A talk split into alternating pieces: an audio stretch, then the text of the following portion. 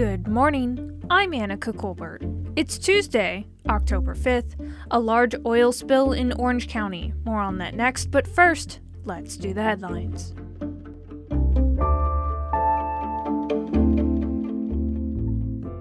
San Diego County health officials reported 390 new COVID 19 infections on Monday and nine COVID related deaths. According to the latest state data, hospitalizations increased by four yesterday. More than 88% of the eligible county residents have received at least one dose of COVID 19 vaccines.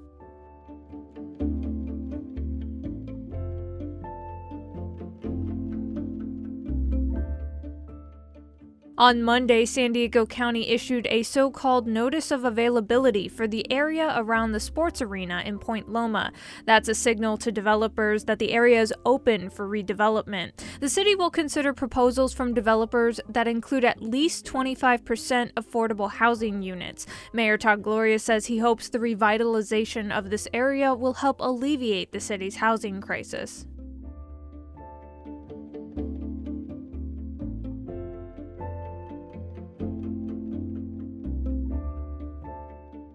After a stormy Monday that included reported lightning strikes, thousands of San Diego gas and electric customers experienced an electricity outage earlier this morning. SDG&E says as of this morning, roughly 1,300 customers in the Mission Hills and Hillcrest area, about 2,500 in San Diego, and about 4,200 in Oceanside were without power. The power is expected to be restored by 3 p.m. today. From KPBS, you're listening to San Diego News Now. Stay with me for more of the local news you need.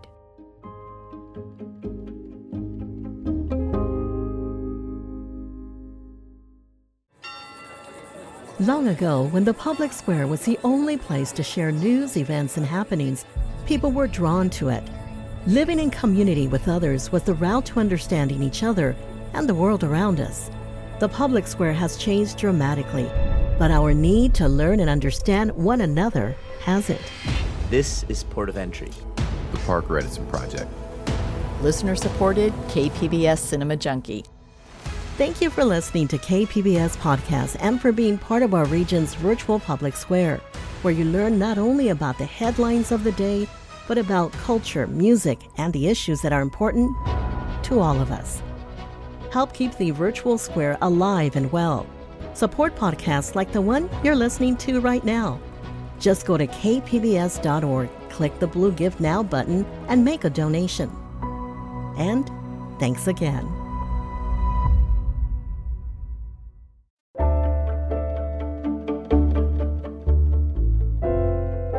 Cleanup efforts are underway after a huge oil spill off the coast of Huntington Beach has closed beaches and waterways. Up to 127,000 gallons are believed to have come from an underwater pipeline. The Coast Guard reports patches of oil have been found just past Dana Point and says it continues to move in a southerly direction. Eric Terrill with the Scripps Institution of Oceanography tracks ocean currents and says it's unclear if any of the oil will make its way to San Diego. The dynamics of the ocean, the, the water is always in movement. It's very typical for, um, like in an oil spill situation, for that to start dispersing itself along the coastline um, under the whim of the way the currents are pushing it. Meanwhile, it'll take a coordinated effort to help the sea life that are affected by the oil. KPBS's Alexandra Rangel says SeaWorld is on standby to help if needed. SeaWorld is part of the Oiled Wildlife Care Network, which is a coordinated effort by animal care facilities in California to respond to injured and ill animals. Kim Peterson is the rescue supervisor at SeaWorld. She says the team is on standby as long as they are needed. SeaWorld San Diego is going to be taking in affected turtles, sea turtles, and um, any cetaceans or dolphins that come uh, uh, that land up on the beach. And that reporting from KPBS's Alexandra Rangel. The extent of the damage is still being assessed by wildlife rehabilitation experts. KPCC's Jill Replogle reports that so far they've only received a handful of injured birds. So called oiled birds lose the natural waterproofing in their feathers. That makes them get cold, even suffer hypothermia. The Oiled Wildlife Care Network has people fanned out along the coast looking for birds in distress. Director Michael Ziccardi says they haven't found as many as they feared. But Typically, spills of this nature, we're, we're here for several weeks to months. In other words, it's still early. He said his group would be flying along the coast to better assess the risk. Another small silver lining, Ziccardi said, is that California is the best at rehabilitating wildlife after a spill. We have the best uh, techniques and the best success of any place in the world. It generally takes 10 to 14 days to return oiled birds to the wild. And that was Jill Replogle with KPCC.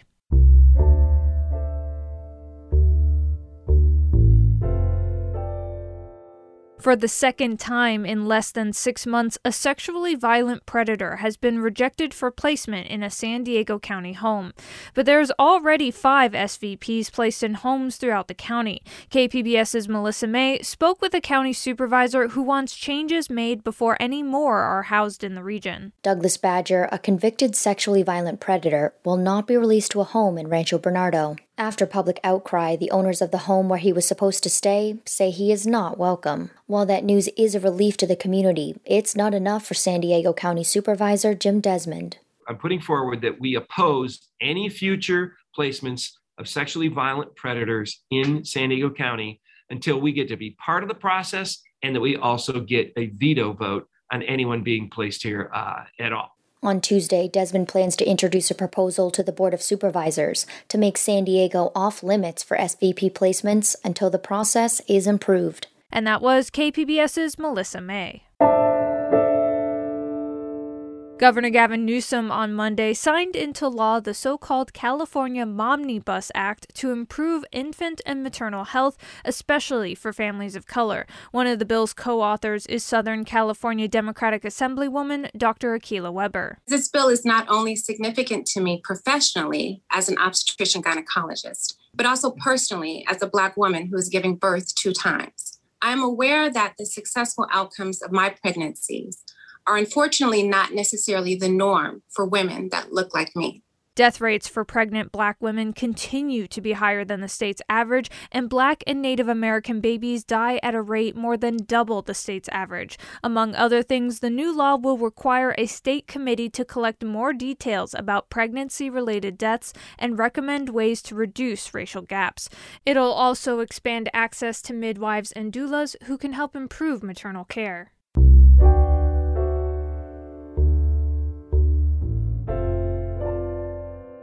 State and federal lawmakers plan to introduce legislation and hold at least one hearing in response to an investigation from public radio stations in California. It showed how wildlife smoke from the western U.S. is choking much of the country, posing serious health risks. Cap Radio's Scott Rodd reports. Democratic Assemblywoman Luz Rivas says wildfire smoke is a big concern for residents in her Los Angeles County district. A lot of my constituents are worried about their children and long term health effects. As chair of the Assembly Natural Resources Committee, she hopes to introduce legislation to bolster protections for students.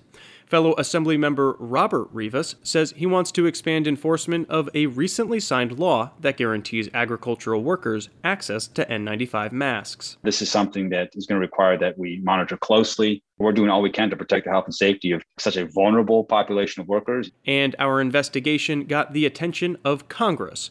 Representative Mike Levin is a California Democrat and a member of the House's Select Committee on the Climate Crisis. Clearly and overwhelmingly, this problem is getting worse. It's going to become worse still if we don't act immediately. Meanwhile, Representative Ro Khanna, a San Jose Democrat who chairs the House's Oversight Committee on Environment, says he plans to hold a hearing on the impacts of wildfires and widespread smoke. In a statement, Khanna said Congress has no option but to act. And that was Cap Radio's Scott Rodd.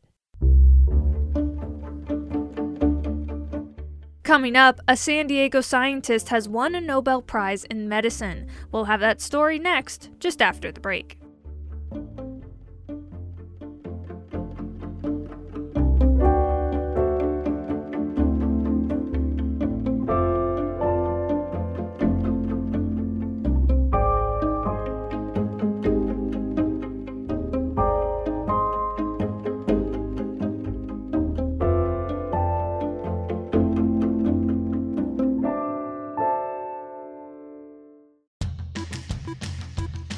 I'm Beth Accomando, KPBS arts reporter and host of the Cinema Junkie podcast. I'm also a geeky gourmet who likes to bake food themed to the movies I watch, like chocolate blood to savor with Dracula, or an extra chewy Wookiee cookie to enjoy with Star Wars. I'm geeky about the things I love, and that makes me a public radio geek as well. Love being able to connect with audiences just like you through TV, radio, the web, and podcasts like the one you're listening to right now. So, are you a KPBS geek? If so, then I'm asking you to get in touch with your inner nerd and become a member of KPBS today. Just go to kpbs.org and click the blue Give Now button and make a donation. That's right, let's geek out together about the things we love.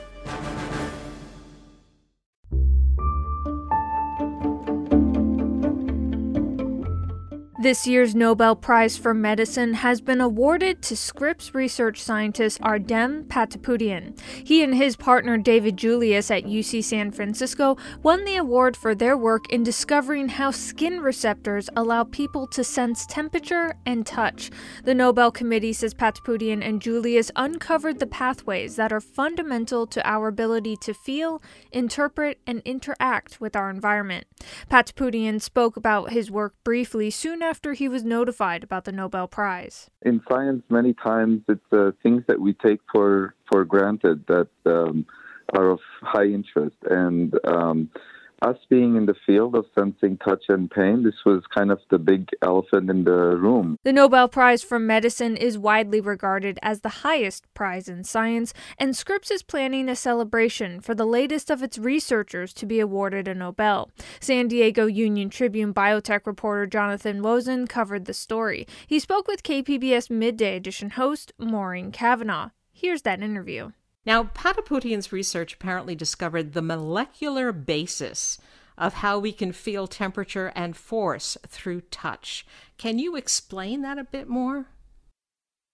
Sure. So, Ardem's group, uh, which has been at Scripps for the past 20 years, was able to basically answer a question that hasn't been answered this whole time, which is exactly how do we take things like a handshake or a warm cup of coffee or a hug and turn that into some sort of biological electrical signal uh, that can actually reach the brain and allow us to you know sense our environment.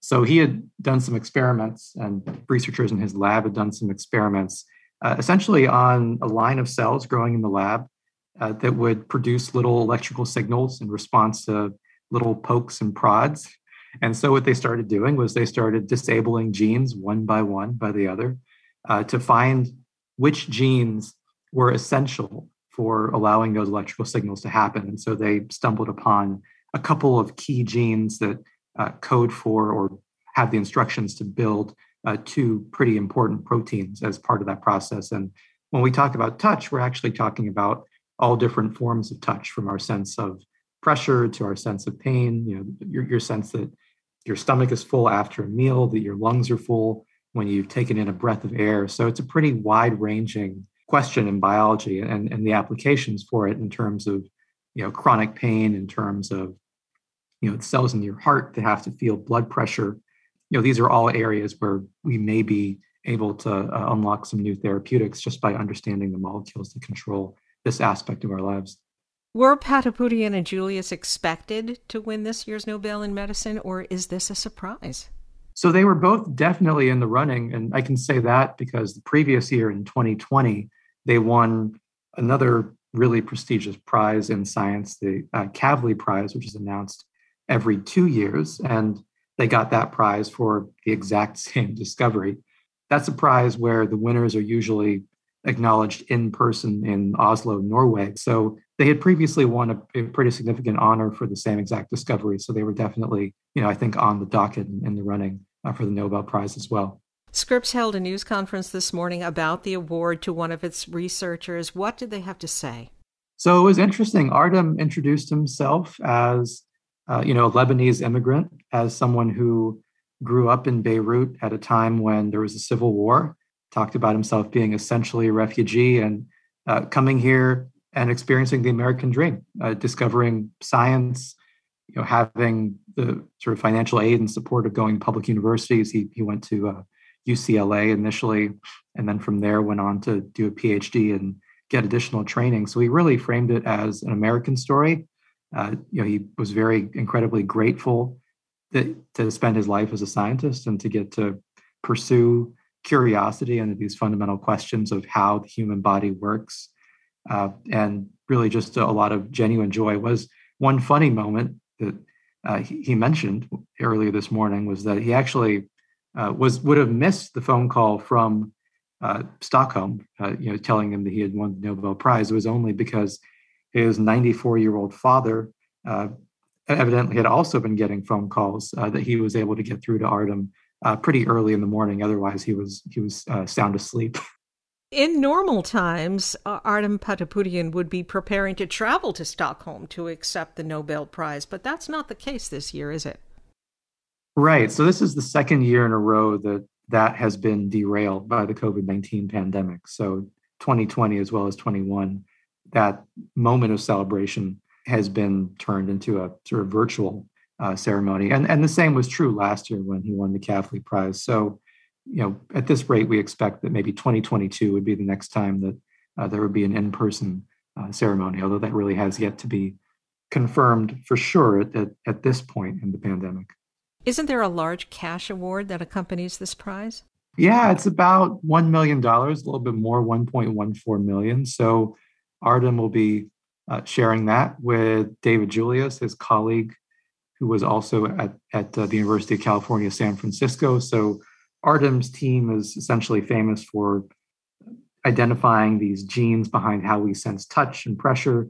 And David Julius's group identified a, a similar protein that controls our sense of heat. And uh, they were able to do that by looking at how cells respond to capsaicin. That's the same chemical in chilies that probably makes you want to grab a glass of cold milk or water when you've had something too spicy, but it also controls uh, responses to high temperatures and uh, low oxygen con- conditions, as well as uh, inflammation, all trigger that same receptor in our bodies.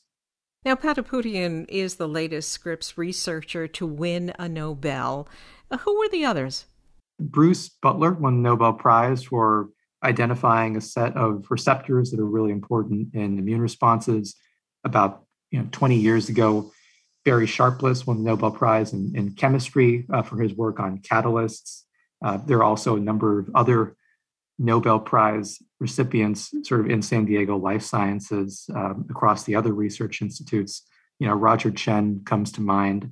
Uh, he identified a set of molecules that cause certain jellyfish to glow uh, in the dark. And that's actually the genes behind those molecules have become a really important, a really basic tool across all aspects of uh, biology research. Anytime researchers want to be able to see a certain structure under the microscope, uh, they they use what's called a fluorescent protein. So uh, definitely yet another example of a pretty productive life science industry that we have, a community that we have here in San Diego. And what kind of benefit does Scripps Research get from having a staff scientist win a Nobel?